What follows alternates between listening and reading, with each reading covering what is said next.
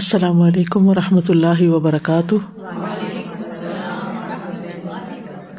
نحمد ونسلی علی رسول کریم ام بعد و باللہ من الشیطان الرجیم، بسم اللہ الرحمٰن الرحیم۔ ربش رحلی صدری و یسر علی عمری وحل العقدم السانی قولی۔ الحمد للہ خلقنا و حدانہ نحمد علامہ والی ہمدن یحب و یوردی تمام قسم کی حمد اللہ کے لیے ہے جس نے ہمیں پیدا کیا اور ہمیں ہدایت دی۔ ہم اس کی حمد کرتے ہیں جو وہ ہماری مدد کرتا ہے۔ ایسی ہم جس کو وہ پسند کرتا ہے اور جس سے وہ راضی ہوتا ہے۔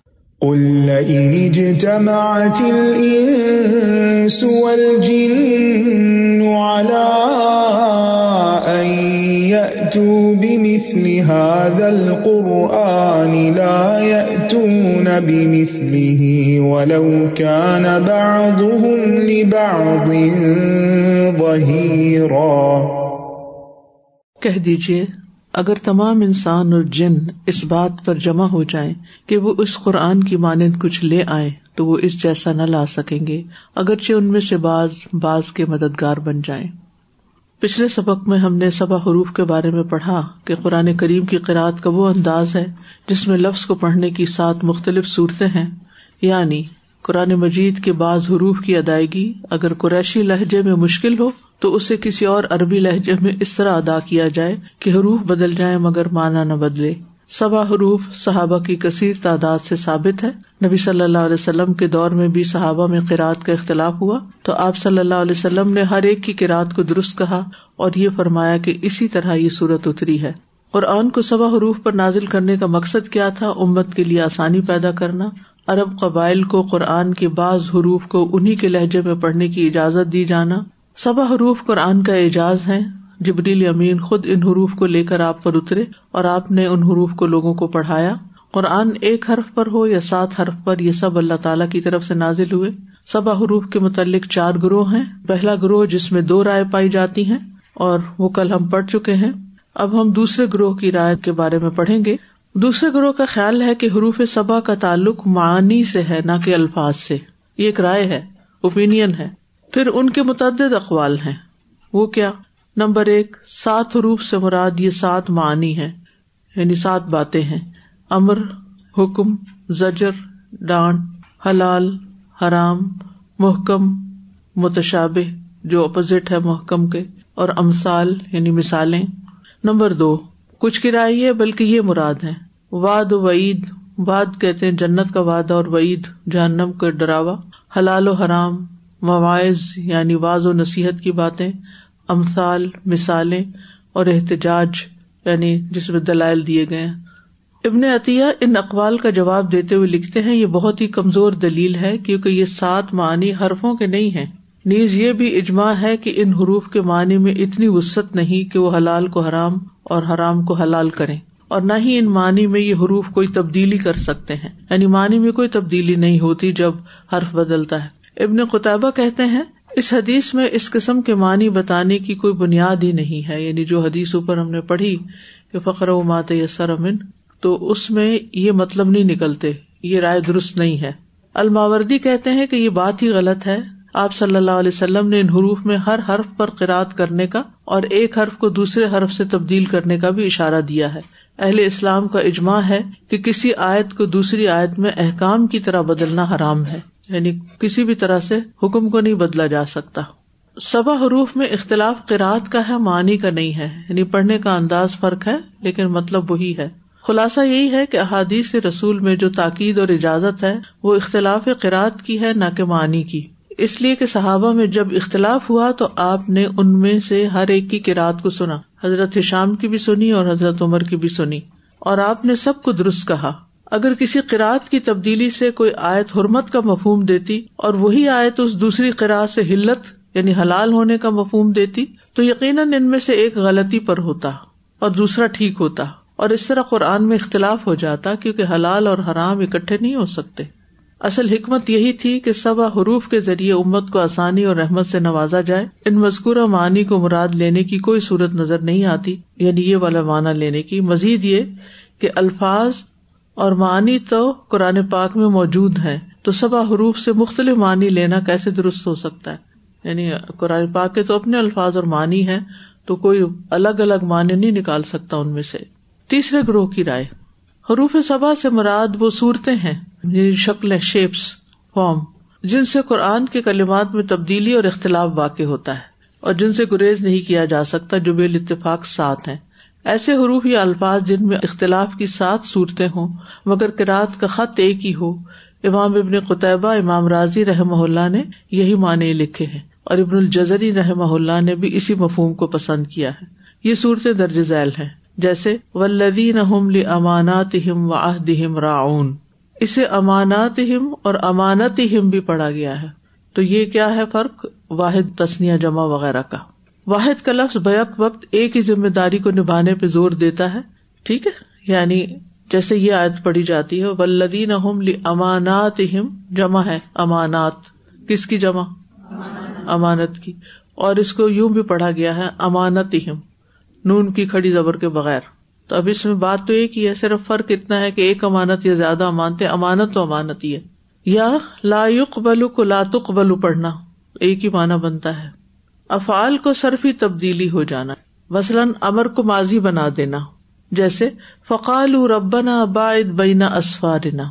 یہ سورج صبا کی آیت ہے، جس کا مطلب ہے، اے ہمارے رب، ہمارے سفروں میں دوری پیدا کر دے۔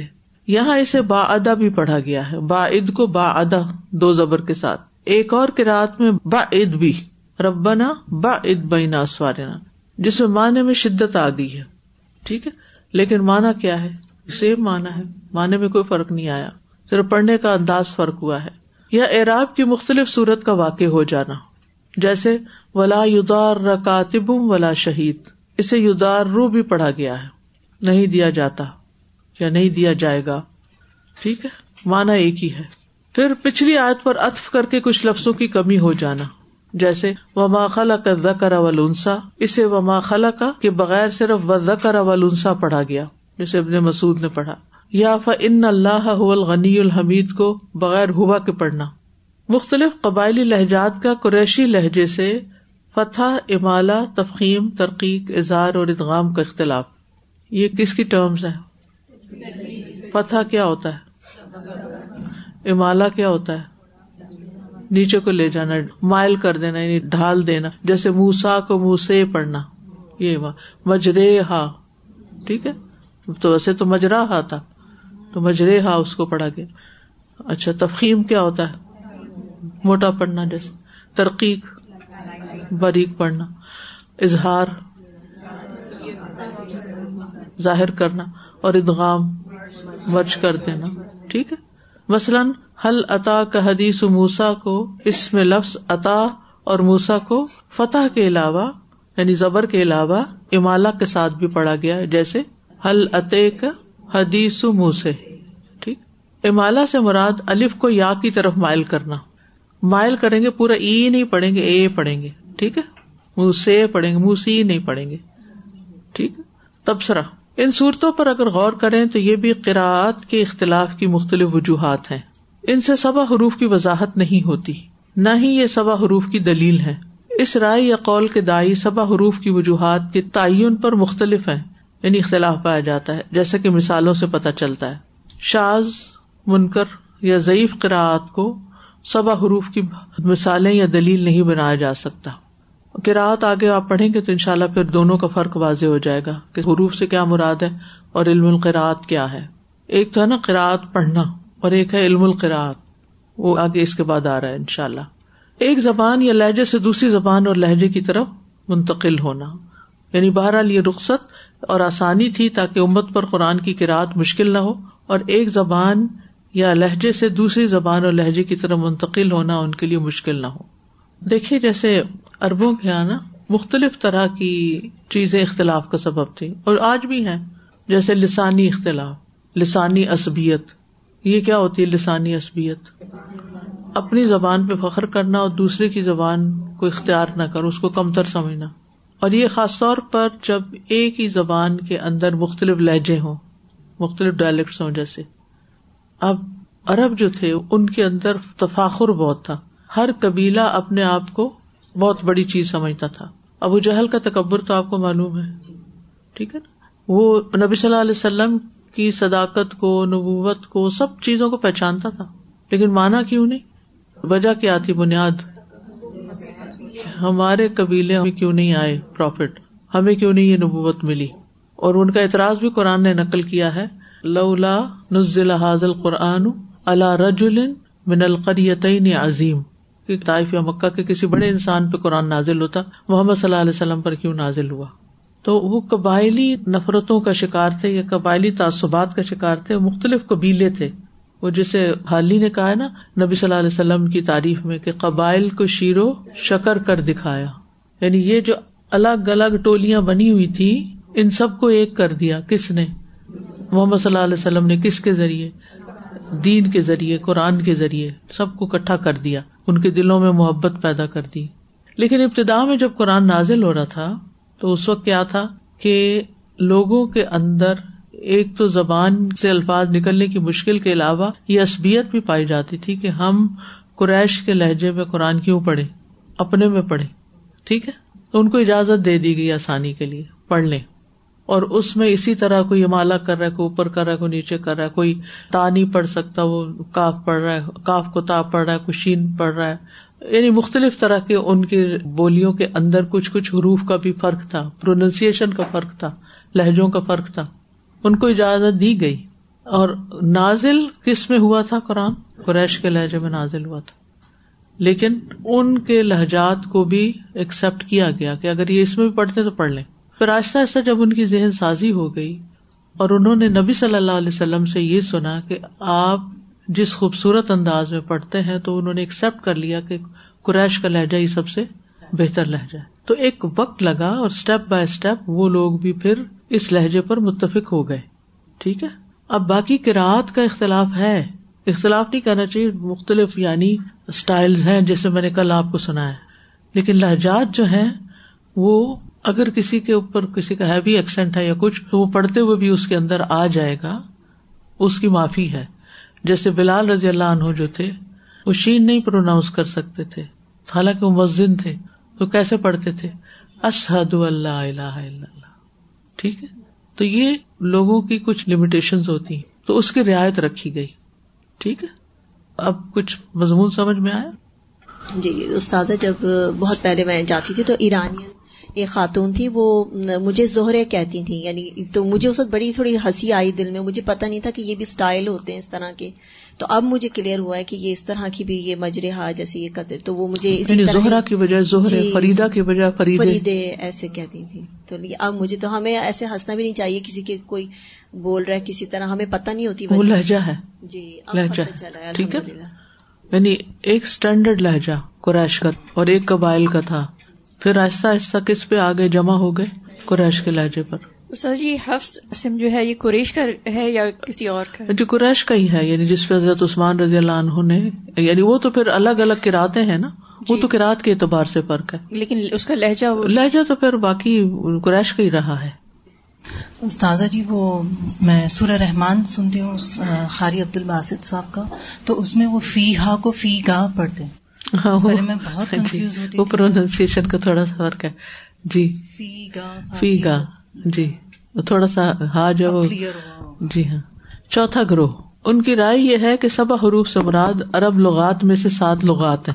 اس کی وضاحت میں ان کے متعدد اقوال ہیں۔ پہلا قول لغات عرب میں یہ سات لغات ہیں قرآن انہیں میں نازل ہوا۔ یعنی قرآن کے الفاظ ان سات لغات میں ہی محصور ہیں جو ان تمام لغات میں فصیح ترین ہے ان کے اکثر الفاظ لغت قریش میں سے ہیں۔ کچھ لغت حزیل حزیل قبیلے کا نام ہے۔ ثقیف ثقیف کہاں کے تھے؟ طائف کے تھے۔ محمد بن قاسم کون تھا؟ ثقفی تھا، ٹھیک ہے؟ حوازن یہ کہاں کے تھے؟ یہ بھی اسی علاقے کے تھے۔ انہوں نے کیا کیا تھا؟ کچھ یاد ہے؟ جنگ ہنین میں ایسے تیر چلائے تھے کہ مسلمانوں کا لشکر پسپا ہونے لگ گیا تھا۔ کنانا، تیم اور یمن کی لغات میں سے بھی ہیں۔ ابو عبید القاسم رحم اللہ لکھتے ہیں، اس کا مطلب یہ نہیں کہ ایک حرف کی سات صورتیں ہیں۔ یہ نہیں ہے اس کا مطلب۔ یہ تو آپ سے بھی نہیں سنی گئی۔ بلکہ اس کا مطلب یہ ہے کہ یہ ساتوں لغات قرآن مجید میں منتشر کر دی گئی ہیں۔ کچھ لغت قریش میں سے ہیں، کچھ لغت حزیل میں سے، کچھ حوازن میں سے، کچھ اہل یمن کی لغت میں سے۔ یعنی عربی کے الفاظ اڈاپٹ کیے گئے ہیں مختلف لہجات میں سے۔ اسی طرح دیگر لغات میں استعمال ہونے والے الفاظ اور ان کے معنی سبھی ایک ہی ہیں۔ ان کا استدلال یہ ہے کہ عثمان رضی اللہ عنہ نے جب چار افراد کو مصحف لکھنے کا حکم دیا تو انہیں فرمایا ازختلف تم ان تم و زعید ابن ثابت فی عربیت من عربیت القرآنی فخت بو بلسان قریش و ان القرآن انزل بلسان جب تم اور زید بن ثابت قرآن کریم کی کسی عربی میں اختلاف کرو، تو پھر اسے لسان قریش میں لکھو۔ لسان کا کیا مانا زبان۔ کیونکہ قرآن ان کی زبان میں نازل ہوا ہے۔ یہ دلیل ہے کہ قرآن پاک کا زیادہ تر حصہ لغت قریش میں نازل ہوا اور اس میں دیگر باقی لغات بھی ہیں۔ یعنی جب سوال پیدا ہوتا ہے نا کہ پھر وہ حروف کدھر گئے، تو وہ اس میں مرج ہو چکے ہیں۔ اس لیے امام بخاری رحم اللہ نے اس حدیث کا باب بھی اسی طرح باندھا ہے۔ بابو نزل القرآن بلسان قریشن ولابی قرآن عربی بلسان عربی مبین۔ بار بار قرآن میں یہ لفظ آتا ہے نا، عربی مبین کتاب مبین، کیونکہ قریش کا لہجہ جو تھا وہ سب سے زیادہ مبین تھا، اعتراضات۔ اس قول پر یہ بھی اعتراض کیا گیا ہے کہ عمر رضی اللہ عنہ اور حشام رضی اللہ عنہ دونوں قریشی ہیں۔ ان کی زبان ایک ہی ہے، اگر حروف سے مراد لغتی ہوتی تو پھر ان دونوں کے درمیان اختلاف نہ ہوتا۔ نیز ایسی تعویل میں پھر حکمت تو ثابت نہیں ہو رہی اور نہ ہی قاری کا کسی حرف کو چننے کا کوئی اختیار باقی رہتا ہے۔ بلکہ اس کے لیے تو تمام حروف پڑھنا لازم ہو جاتا ہے کہ ایک آئے تو ایک لغت میں پڑھے اور دوسری کسی اور لغت میں۔ اور اس مفہوم سے ہر کاری پر مشقت کا اضافہ ہی نظر آتا ہے کہ وہ ان تمام لغات کو قرآن پڑھنے سے پہلے سیکھ لے۔ اگر ایک حرف میں قرآت ہوتی تو کم از کم آسانی تو ہوتی۔ پھر یہ علماء خود ان لغات کی تعین اور حد بندی میں باہم مختلف ہے اگر ان حروف سے مراد یہی لغات ہوتی تو یہ صحابہ اور تابعین وغیرہ کے درمیان ضرور مشہور ہو جاتی۔ یہ ایک اعتراض ہے نا۔ دوسرا قول، اس قول کے قائل بہت سے علماء ہیں، جن میں امام سفیان، ابن وحب ابن جری تبری، امام تحابی رحم اللہ وغیرہ ہیں۔ ان کا کہنا ہے سب حروف سے مراد اربوں کی وہ سات لغات ہیں جو ایک ہی معنی دے رہی ہوں یعنی مانا نہ بدلے۔ وہ اس طرح کے جب لغت عرب کسی ایک لفظ میں اختلاف کرے تو قرآن کریم ان سات لغات میں سے اسی لفظ کو پیش کر دیتا ہے۔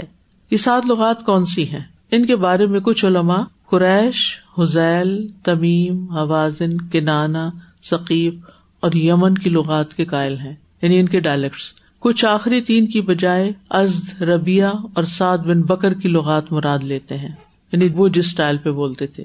یہ رائے امام القاسم بن ثابت کی ہے، جو یہ وجہ بیان کرتے ہیں کہ اللہ تعالیٰ نے اپنے نبی محترم کو مبوس فرمایا تو ارب ایک دوسرے سے دور دور جگہوں پہ رہتے تھے۔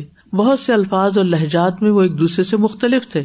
ہر آبادی کی اپنی لغت تھی، ان کی زبانیں بآسانی اسے اپنا لیتی ایک عام چلن تھا جس میں بوڑھا اور خالص بدو سب شامل تھے۔ اور اگر کسی کو اس کی عادت اور زبان کے چھوڑنے پر مجبور کیا جاتا تو اسے خاصی مشقت کا سامنا کرنا پڑتا تھا۔ ٹھیک ہے؟ اور مسلسل محنت اور ریاضت کے بعد وہ اسے اختیار کر پاتا۔ اللہ تعالیٰ نے ان سے یہ محنت بھی ساکت کر دی۔ پھر لکھتے ہیں کہ سبا حروف کا مانا اللہ عالم اربوں کی سات شعب شعب کہتے ہیں، قبیلے سے چھوٹے کو گروپس یا ان کی عوام یا ان کی آبادی کی لغات ہیں۔ امام ابو جعفر تحابی رحم اللہ یہ لکھتے ہیں، لوگوں کے لیے یہ سات حروف تھے، کیونکہ قرآن کے علاوہ کسی اور سے یہ حروف لینے میں عاجز تھے۔ مزید یہ کہ وہ امی تھے، ان میں سے چند ایک ہی لکھنا جانتے تھے۔ اس لیے ہر ایک کے لیے مشکل تھا کہ اپنی زبان کے ساتھ دوسری زبان کو اختیار کرے۔ اس لیے اللہ تعالیٰ نے ان کے لیے آسانی پیدا کر دی کہ وہ مختلف الفاظ استعمال کر لیں جبکہ ان کا معنی ایک ہو۔ امام سفیان ابن اوینا سے مدنی اور عراقی کی رات کے اختلاف کے بارے میں پوچھا گیا، کیا یہ سبا حروف میں داخل ہے انہوں نے فرمایا نہیں۔ سبا حروف تو اربوں کے اس قول کی مانند ہے جیسے وہ کہیں حلما تال یا اقبل یعنی ان تین الفاظ میں سے ایک کا انتخاب کرے ان میں سے جو بھی تم استعمال کرو اور کہو وہ کافی ہوگا۔ یعنی یہ بھی ایک رائے ہے کہ الفاظ جو تھے وہ بھی وہ اپنے اپنے استعمال کر لیتے تھے مانا جب ایک ہی ہوتا تھا۔ بہر یہ بھی ایک رائے ہے۔ سبا حروف کے مزید دلائل۔ کہ صحابہ کے درمیان اختلاف ہوا اور آپ نے دونوں کی کراط کو صحیح فرمایا۔ نیز حدیث ابو بکرا میں بھی آپ نے فرمایا کل لوہا کافن شافن، کہ سب ہی کافی شافی ہیں۔ کافی کا کیا مطلب ہوتا ہے؟ پینے والی نہیں۔ کافن یعنی کافی کافی نہیں۔ شافن شافی یعنی تسلی دینے والی یعنی مطمئن کر دینے والی۔ اسی میں یہ بھی ہے، کا قول کا حلما و تعال۔ جیسے کہا جاتا ہے حلوما کا مطلب بھی آؤ اور تال کا مطلب بھی آؤ۔ اس حدیث سے یہ واضح ہوتا ہے کہ اختلاف الفاظ میں تھا، نہ کہ معنی میں۔ معنی میں کوئی اختلاف نہیں تھا۔ ابن مسعود کی روایت میں یہ بھی ہے منقرا اللہ حرف فلاح تحول من غیری جس نے ایک حرف پر پڑھ لیا، وہ پھر دوسرے حرف کی طرف مت جائے۔ یعنی مکس اپ نہ کرے، کہ کوئی کچھ پڑھے، کوئی کچھ پڑھے۔ ایک ہی پہ رہے اس قول پر علماء نے جو اعتراضات کیے ان میں سے ایک یہ ہے کہ سبا حروف سے اگر قبائل کی لغات مراد ہے، تو آپس میں فرق رکھنے والے الفاظ کے باوجود مانی تو ایک ہوگا۔ مگر حیت حیت کا مطلب ہوتا ہے شکل۔ حیت نطق یعنی بولنے کا طریقہ مختلف ہو جائے گا، جبکہ نطق بھی ان لغات میں شامل ہے۔ نطق ووکلائزیشن مگر اس تعریف اور وضاحت میں نطق کو سبا حروف سے نکال دیا گیا۔ مزید یہ کہ یہ قول اپنی محدود تعریف کے ساتھ مختلف کراط کا دروازہ بند کر رہا ہے۔ نہ ہی ان کراط کے وجود کا کوئی سبب یہ اختلاف بتاتا ہے۔ ترجیح۔ اب کیا کریں؟ کون سی رائے لیں؟ اتنے گروپس کی پڑھ کے۔ یہ بحث و تمہیس ابھی تک جاری ہے۔ علماء اس پہ کوششیں کیے جا رہے ہیں۔ ابن الجزری تیس سال تک اس حدیث کے معنی اور مفہوم پر غور کرتے رہے۔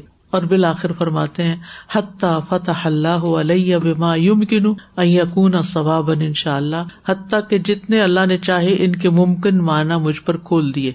یعنی تیس سال ایک حدیث پہ غور کیا ہے۔ علماء نے اپنی زندگیاں لگا دی ہیں قرآن پر محنت کرتے کرتے۔ کیونکہ قرآن سے محبت تھی نا، ہماری محبت کیا ہے؟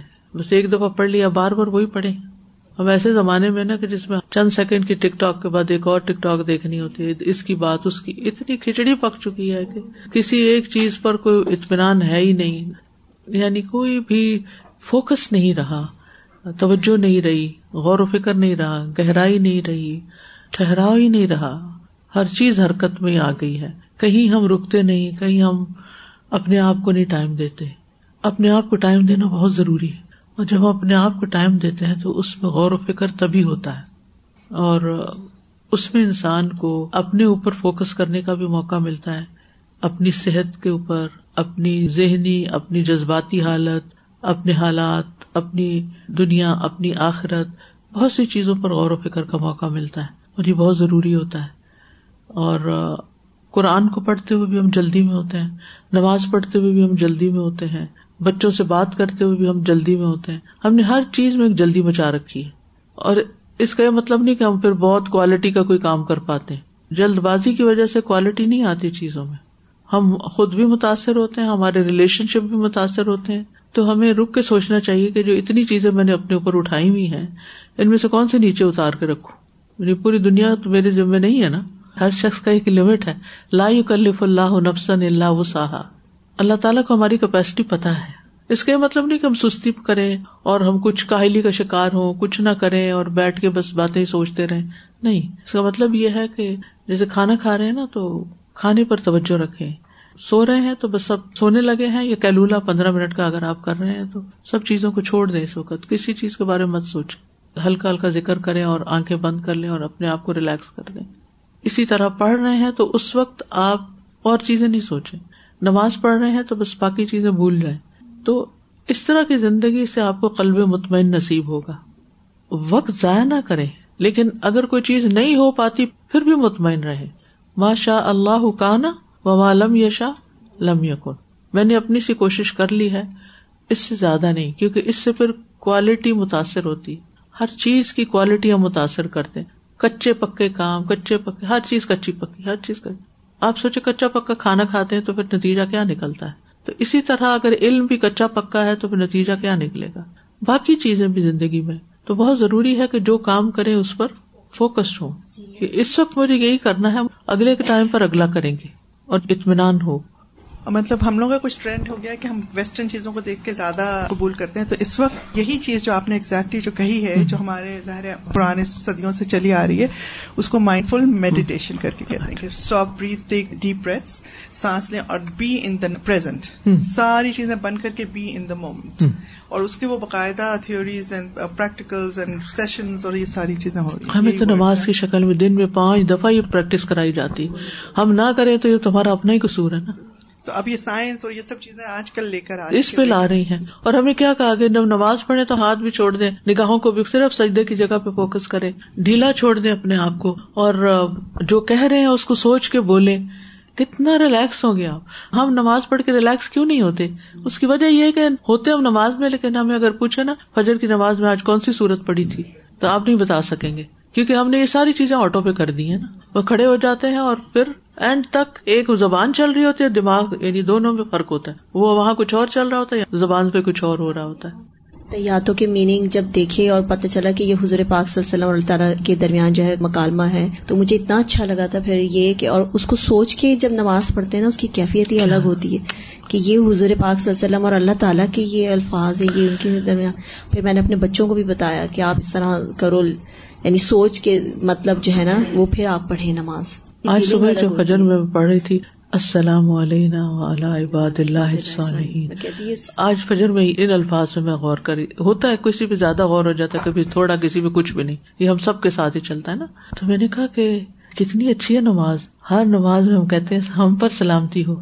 اور اللہ کے نیک بندو اس کا مطلب ہے اگر سلامتی لینی ہے تو نیک بننا پڑے گا۔ ایسے اپنے آپ کو سوچا رہی تھی۔ پھر ایک دم مجھے خیال ہے کہ اتنے سارے لوگ مجھے دعاؤں کے لیے کہتے ہیں تو میں اسی نیت سے یہ پڑھوں کہ جس جس کا جو بھی مسئلہ ہے وہ حل ہو اور سب کو سلامتی ہو۔ اور میں نے کہا کہ یہ تو ہم ہر روز پڑھتے ہیں لیکن سوچتے کہاں ہے کہ ہم دعا کر رہے ہیں اپنے لیے۔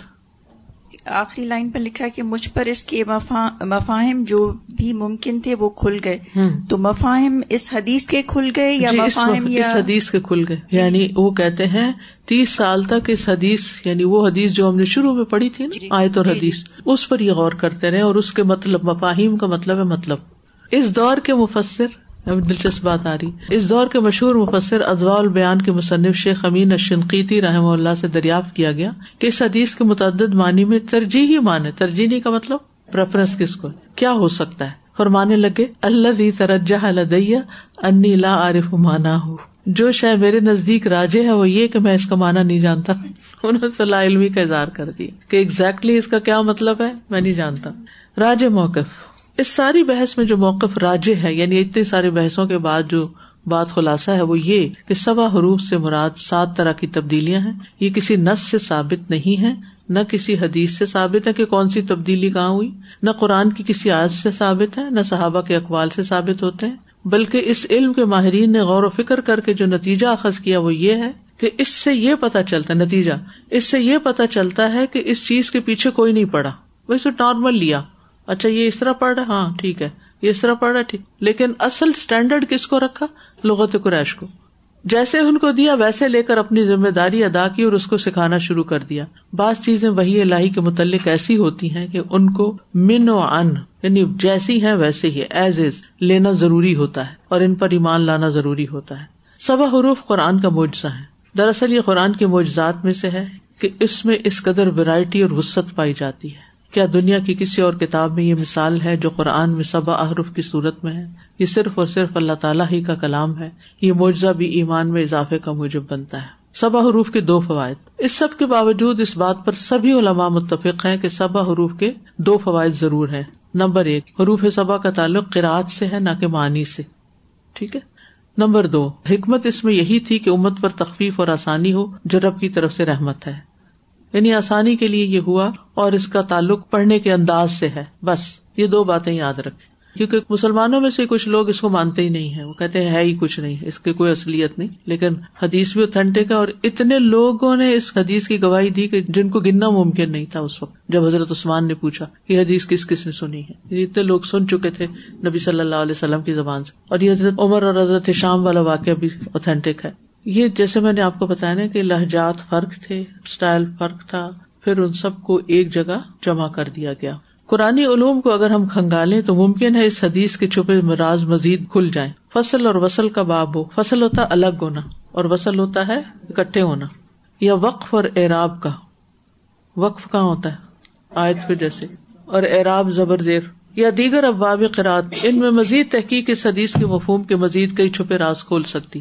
ایک ہی سرحد میں رہنے والے لوگوں کے مختلف لہجات۔ اس حدیث پر پریشان ہونے کی ضرورت نہیں۔ ہمارے یہاں کے مختلف لہجات جیسے سرائکی پنجابی، پوٹوہاڑی یقیناً ایک دوسرے سے مختلف ہیں، مگر کیا کسی ایک لہجے پہ سبھی کو مجبور کیا جا سکتا ہے؟ پنجابی کے کتنے لہجے؟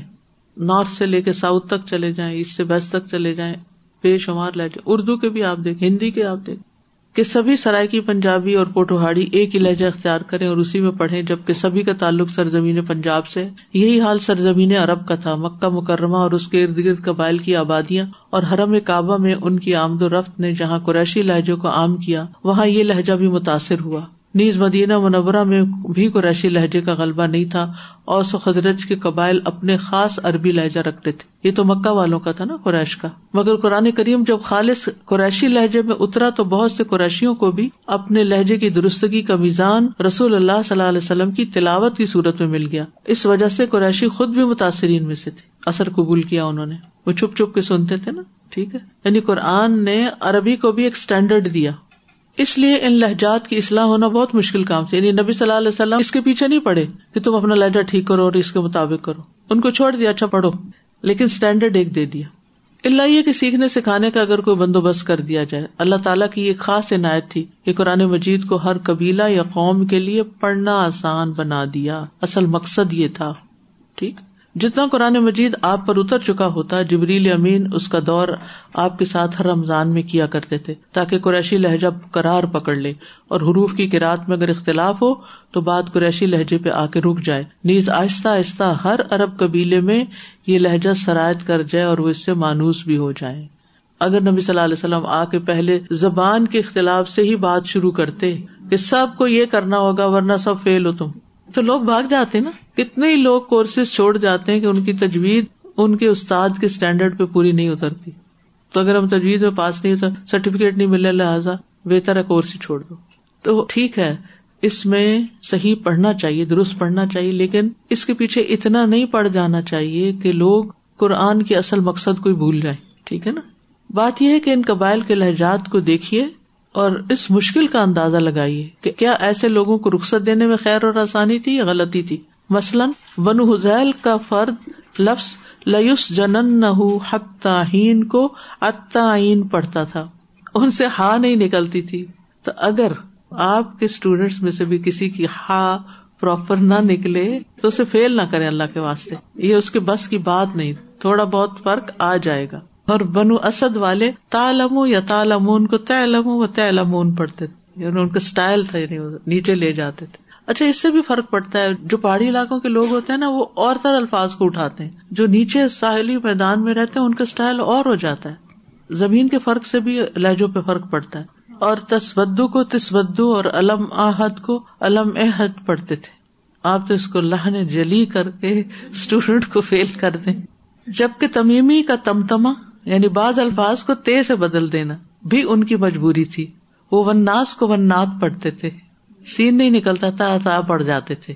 یعنی انٹینشنلی نہیں، دماغ میں ان کے سین ہی تھا۔ یعنی لفظ وہی تھا۔ لیکن بولنے میں قیس قبیلے کا کشکشا یعنی کشکشا کا مطلب ہوتا ہے بعض الفاظ کو شین سے بدل دینا۔ یہ معروف تھا۔ وہ قجا ربو کی تحت کی سریا کو قجا ربش تحتش، کاف کو شین پڑ جاتے تھے۔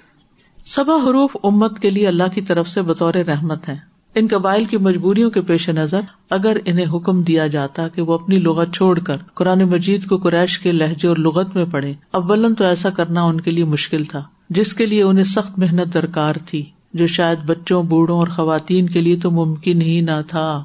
اپنی عادت اور لہجے سے دوسرے لہجے کو اپنانے میں جہاں ان کا وقت الگ لگتا، وہاں وہ شاید اس قریشی لہجے کو قبول کرنے سے بھی انکار کر دیتے اور اسے تعصب سمجھتے۔ سورت روم پڑھی ہے نا آپ نے؟ ابھی ریسنٹلی تدبر میں پڑھے ہم نے کہ یہ اللہ کی نشانیوں میں سے زبانوں کا اختلاف۔ یعنی اگر دیکھا جائے فزیکلی تو ٹنگ سب کی ایک جیسی ہوتی مسل بھی اتنے ہی ہوتے ہوں گے سب کے جتنی چاہیے بولنے کے لیے۔ لیکن یعنی کہاں سے کیا تبدیلی ہو جاتی ہے کہ کوئی کسی طرح لفظ بولتا ہے، کوئی کسی طرح بولتا ہے۔ یہ اختلاف اللہ کی طرف سے لینگویجز کا۔ انسانوں کے بس کی بات نہیں ہے، ان سب کو جبرن اور زبردستی ایک زبان کے اوپر لایا جائے۔ اور یہ اختلاف خوبصورتی ہے اور اظہار خیال کے مختلف انداز ہیں۔ اب اس کا یہ مطلب نہیں کہ جو کوئی خاص زبان بولتا ہے، اس کے اوپر ہنسے ہم یا اس کا مذاق اڑائیں، یا زبانوں کی بنا پر ہم اپنے آپ کو الگ قوم بنا لیں اور پھر اس کی وجہ سے دوسروں کے ساتھ لڑائی شروع کر دیں۔ جیسے آپ نے دیکھا بیک ہوم پشتو اور اردو بولنے والوں کے ایک دوسرے کے قتل و غارت تک باتیں جا رہی ہیں۔ کہ یہ یہ کمیونٹی ہے، یہ۔ ہم سب مسلمان ہیں اور اللہ نے ہمیں مجبور نہیں کیا کہ ہم سب ایک ہی زبان بولے کچھ لوگ پھر مجبور کرتے ہیں کہ نہیں، عربی سب بولے ساری امت کی زبان عربی ہونی چاہیے۔ کیسے ہو سکتی ہے؟ نبی صلی اللہ علیہ وسلم کے زمانے میں بھی کسی کو یہ مجبور نہیں کیا گیا۔ ٹھیک ہے، عربی کی اتنی خوبصورتی تھی یا اتنی اس کی محبت ہوئی لوگوں کو قرآن اور اسلام کی وجہ سے کہ انہوں نے اڈاپٹ کر لی یہ زبان، جیسے مصر میں، شام میں، فلسطین میں، ان سب علاقوں کی زبان پہلے عربی نہیں تھی، جب مسلمان وہاں گئے تو انہوں نے پھر اس زبان کو اختیار کر لیا۔ سنت رسول بھی یہی ہے کہ آپ صلی اللہ علیہ وسلم نے ایسے قبائلی افراد کو مجبور نہیں کیا، بلکہ ان کے ساتھ مکمل ہمدردی اور کھلے ذہن کا مظاہرہ کیا، جس سے وہ قریشی لہجے سے محبت کرنے لگے۔ یعنی یہ جو شخصی آزادی ہوتی ہے نا، جس میں انسان کی سوچ کی آزادی ہے، جس میں انسان کی اپنی زبان کی اختیار کرنے کی یا اپنے پسند کے کھانے کھانے کی، تو اس کو جبرن نہیں ختم کرنا چاہیے۔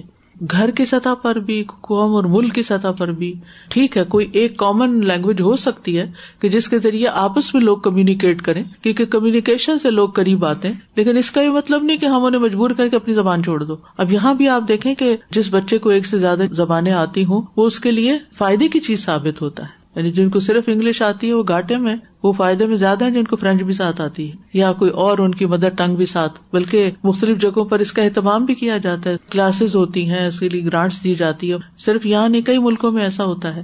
ابھی تیمیاں گئی ہوئی تھی، جنیوا تو بتا رہی تھی کہ وہاں پر جن کے پاس ٹھہری تھی، زورخ میں کلاسز ہوتی ہیں الحمد للہ ہماری۔ تو بتا رہی تھی کہ وہ ان کے ہسبینڈ جرمن ہے اور وہ خود پاکستانی بیک گراؤنڈ سے تو بچی کو اردو نہیں آتی تھی، تو انہوں نے باقاعدہ کلاسز لے کے ایک مہینہ پوری اردو سیکھی یعنی کہ مدر ٹنگ اردو تھی تو اس میں کمانڈ حاصل کی۔ تو اس طرح مختلف چیزوں کو سیکھنے سے مختلف لوگوں کو ہم سرو کر سکتے ہیں۔ اور ہمارا اصل مقصد کیا ہونا چاہیے مختلف زبانیں جاننے کا؟ کہ ہم مختلف لوگوں سے کنورس کر کے ان کو اپنے دین کی بات بتا سکیں۔ اور سب سے زیادہ تو زبانوں کے اختلاف آپ کو مکہ میں نظر آئے گا نا جب حج ہوتا ہے۔ سبحان اللہ، اتنی زبانیں اور اتنے لوگ یعنی آپ گزرتے چلے جائیں نا، تب آپ میں تو خیر لوگ نہیں بولتے، لیکن مینا میں جب آپ کنکریاں مارنے کے لیے جاتے ہیں نا، تو ایک گروہ آپ کے آگے کچھ اور بول رہا ہوتا ہے، ادھر سے کوئی اور آواز آ رہی ہوتی ہے پیچھے سے کوئی اور آواز آ رہی ہوتی۔ اتنی اللہ کی شان اور اللہ کی قدرت ہی نظر آتی۔ یعنی میں تو حیران ہی ہوتی چلی جاتی ہوں۔ سبحان اللہ اللہ تعالیٰ ان ساری زبانوں کو سمجھتا ہے۔ اس میں خوبصورتی ہے۔ ورائٹی میں خوبصورتی ہوتی ہے۔ ہم ورائٹی کو کیوں ختم کرنا چاہتے ہیں؟ اور اللہ کی قدرت جاننے کا موقع ملتا ہے نا کہ کس طرح اللہ سبحان تعالیٰ نے ان کو یہ علم دیا اور کس طرح انہوں نے سوچا۔ ظاہر کہ زبان بننے میں پھر سوچ کا اختلاف بھی ہوتا ہے نا کہ وہ چیزوں کو مختلف رنگوں میں دیکھتا ہے انسان اور اس کو الفاظ دیتا ہے۔ یہ دماغ میں آ رہا تھا کہ جیسے کسان ایک سخت مٹی جو بنجر زمین ہوتا ہے اس کو کیسے پہلے سافٹ کرتا ہے جب وہ سافٹ ہوتی ہے پھر اس میں بیج ڈالتا ہے۔ بالکل۔ تو سبحان اللہ جب ان سب کے دل نرم ہوئے جب انہوں نے دین کو جانا انہوں نے اڈاپٹ کر لیا۔ انہوں نے محبت سے پھر انہیں اس زبان سے محبت ہو بالکل۔ اس میں ہم سب کے سیکھنے کی بات ہے نا کہ لوگوں کے ساتھ معاملہ کیسے کرتے ہیں؟ دین کیسے سکھاتے ہیں؟ تعلیم کیسے دیتے ہیں؟ جبر سے نہیں، زبردستی نہیں، زین سازی کرے نبی صلی اللہ علیہ وسلم کا سب سے بڑا کارنامہ یہ ہے کہ انہوں نے لوگوں کے ذہنوں کو، ان کی سوچوں کو، ان کے عقائد کو بدل کے رکھ دیا، جو کہ بہت سخت قوم تھی۔ یعنی ان لوگوں سے معاملہ کرنا آسان نہیں تھا، لیکن دلوں کو مسخر کر لیا آپ نے۔ نبی صلی اللہ علیہ وسلم کا رعایت دینا۔ آپ صلی اللہ علیہ وسلم کے پاس ایسے قبیلے کے لوگ آئے جو الف لام تعریف کی بجائے الف لام کی بجائے الف میم بولتے۔ ٹھیک ہے؟ سمجھ آئی کہ نہیں؟ لام تعریف ہوتا ہے نا؟ کیا ہوتا ہے؟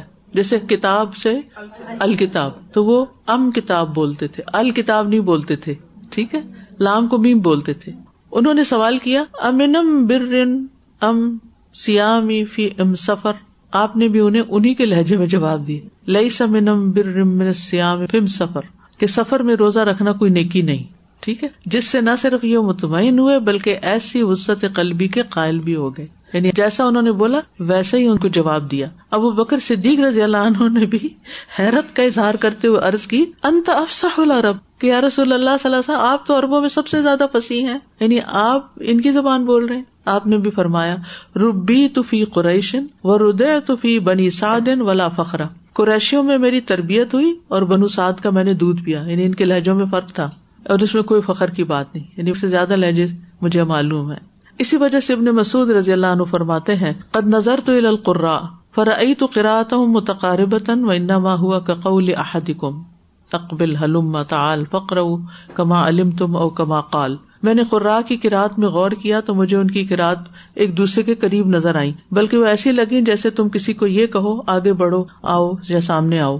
لہٰذا تم جیسی کی رات جانتے ہو وہی پڑھا کرو۔ یعنی وہ حروف ایسے ہوتے تھے جیسے ہم میں سے کوئی مختلف الفاظ استعمال کرے، مگر ان سب کا معنی ایک ہی ہو۔ یہ بھی ہو سکتا ہے کہ ایک کا معنی کچھ ہو اور دوسرے کا کچھ، مگر دونوں معنی پھر بھی درست ہوں۔ اس صورت میں یہ اختلاف مختلف طریقے سے پڑھنے کا ہوگا، نہ کہ تناقض اور تضاد کا۔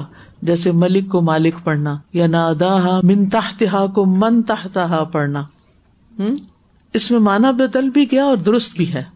ملک اور مالک میں زیادہ فرق نہیں، ہے فرق، لیکن ایک ہی اصل ہے۔ نادا من تحتہا، اس کے نیچے سے پکارا اس کو، اور اس کی بجائے یہ بھی پڑھا گیا نادا من تحتہا۔ جو اس کے نیچے تھا، اس نے پکارا۔ ٹھیک ہے؟ فوائد۔ ان احادیث سے معلوم ہوتا ہے کہ سبا حروف پر قرآت مدینہ منورہ میں ہی تھی، کیونکہ ہشام بن حکیم فتح مکہ کے موقع پر مسلمان ہوئے تھے۔ ان کی قرآت وہی ہوگی جو خود رسول اللہ صلی اللہ علیہ وسلم اپنے آخری مدنی دور میں کیا کرتے تھے۔ اس کی مزید شہادت جبریل علیہ السلام کا آپ کے پاس، بنو غفار کے تالاب کے پاس آ کر سبا حروف پر مزید تاکید کرنا ہے۔ نمبر دو، مختلف قبائل نے جب اسلام قبول کیا، تو اس وقت سبا حروف کا حکم آیا، کیونکہ قرآن تو لغت قریش پہ اترا تھا۔ نیز سب حروف کا انحصار بھی حرف قریش پر ہی تھا، جس کی دلیل حضرت عمر رضی اللہ عنہ کا حضرت شام سے دوسری کراط سن کر جلال میں آنا ہے۔ نمبر تین، سبا حروف کی اجازت محض اربوں کے لیے ایک تخفیف اور سہولت تھی، تاکہ کراط میں پیش آنے والی دشواری آسان محسوس ہو۔ پھر ارب اس وقت خالص امی تھے، جن کی عورتیں بچے اور بوڑھے آسانی سے اپنے لہجے تبدیل نہیں کر سکتے تھے۔ ہاں تعلیم و تربیت اور دوسروں کے ساتھ مل جل کر ان کے لہجات کو بدلنا ممکن تھا۔ نمبر فور، حروف صبا کا مسئلہ اشتہادی مسئلہ نہیں، بلکہ اللہ تعالیٰ کی طرف سے نبی صلی اللہ علیہ وسلم پر اتارا ہوا حکم تھا، جس کی دلیل حدیث رسول صلی اللہ علیہ وسلم میں لفظ انزلہ ہے۔ انزلہ کا مطلب اللہ نے اتارا اور جبریل علیہ السلام کا یہ ارشاد ہے، ان اللہ یا امر کا انتقرا امت کل قرآن اللہ سبات اور اسی طرح ان کا یہ ارشاد و کزال کا انزلت کیا آپ نے فرمایا ایسے ہی اترا ہے۔ نمبر پانچ، جن حروف پر قرآن اترا ہے، ان کی تعداد میں کمی بیشی نہیں کی جا سکتی جیسے کہ بعض علماء کا کہنا ہے، سبا کا لفظ یہاں کثرت کے معنی میں ہے، نہ کہ حسر مراد ہے۔ اس لیے کہ اسی تعداد اور لہجات کی حدود میں اہل عرب کے لہجات تھے۔ کیا سبا حروف اب بھی موجود ہیں؟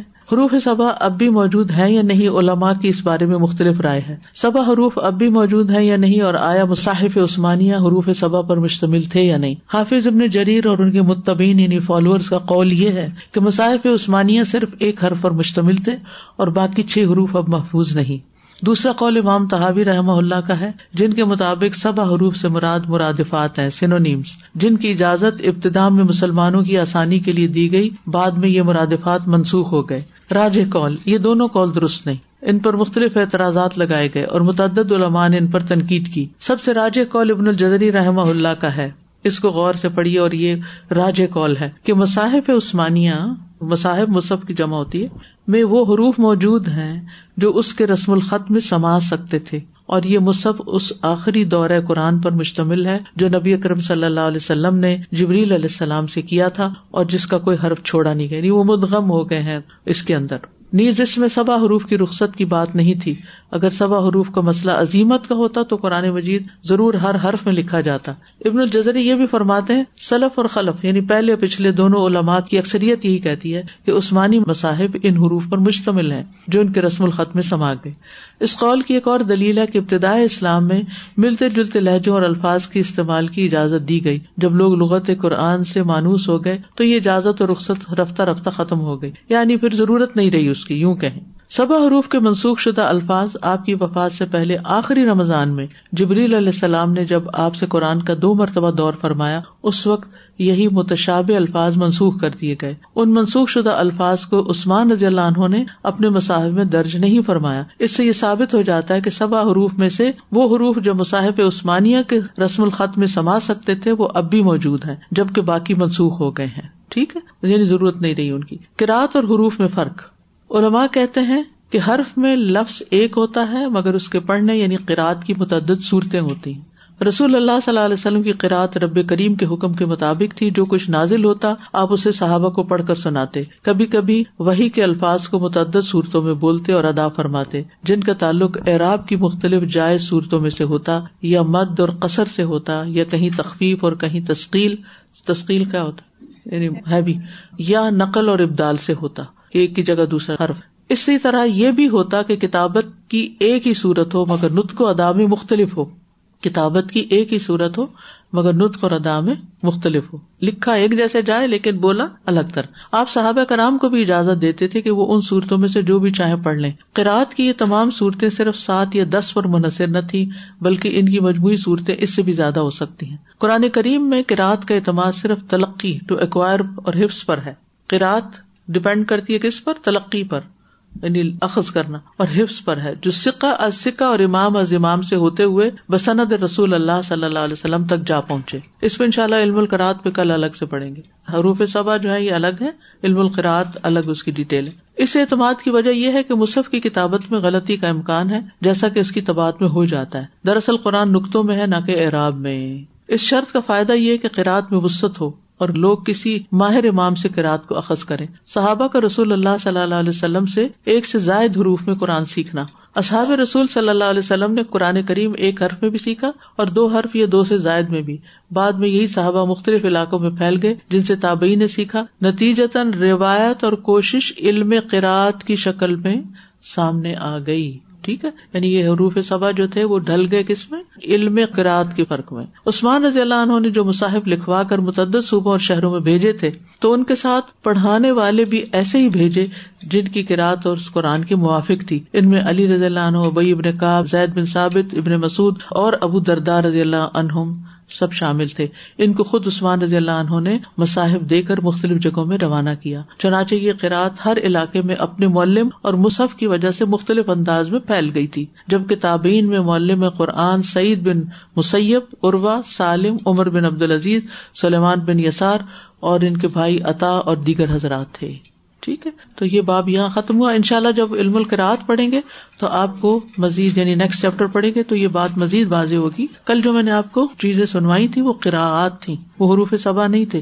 وہ قراعت تھی یعنی قرآت کے اختلاف بتا کے سمجھانا مقصود تھا کہ یعنی یہ اختلاف کہاں سے شروع ہوا اور پھر کس شکل میں ہم تک پہنچا اور آج ہم کہاں کھڑے ہیں۔ تو ان شاء اللہ کل ہم نیکسٹ چیپٹر پڑھیں گے۔ جزاک اللہ خیرن۔ بارک اللہ فیکم۔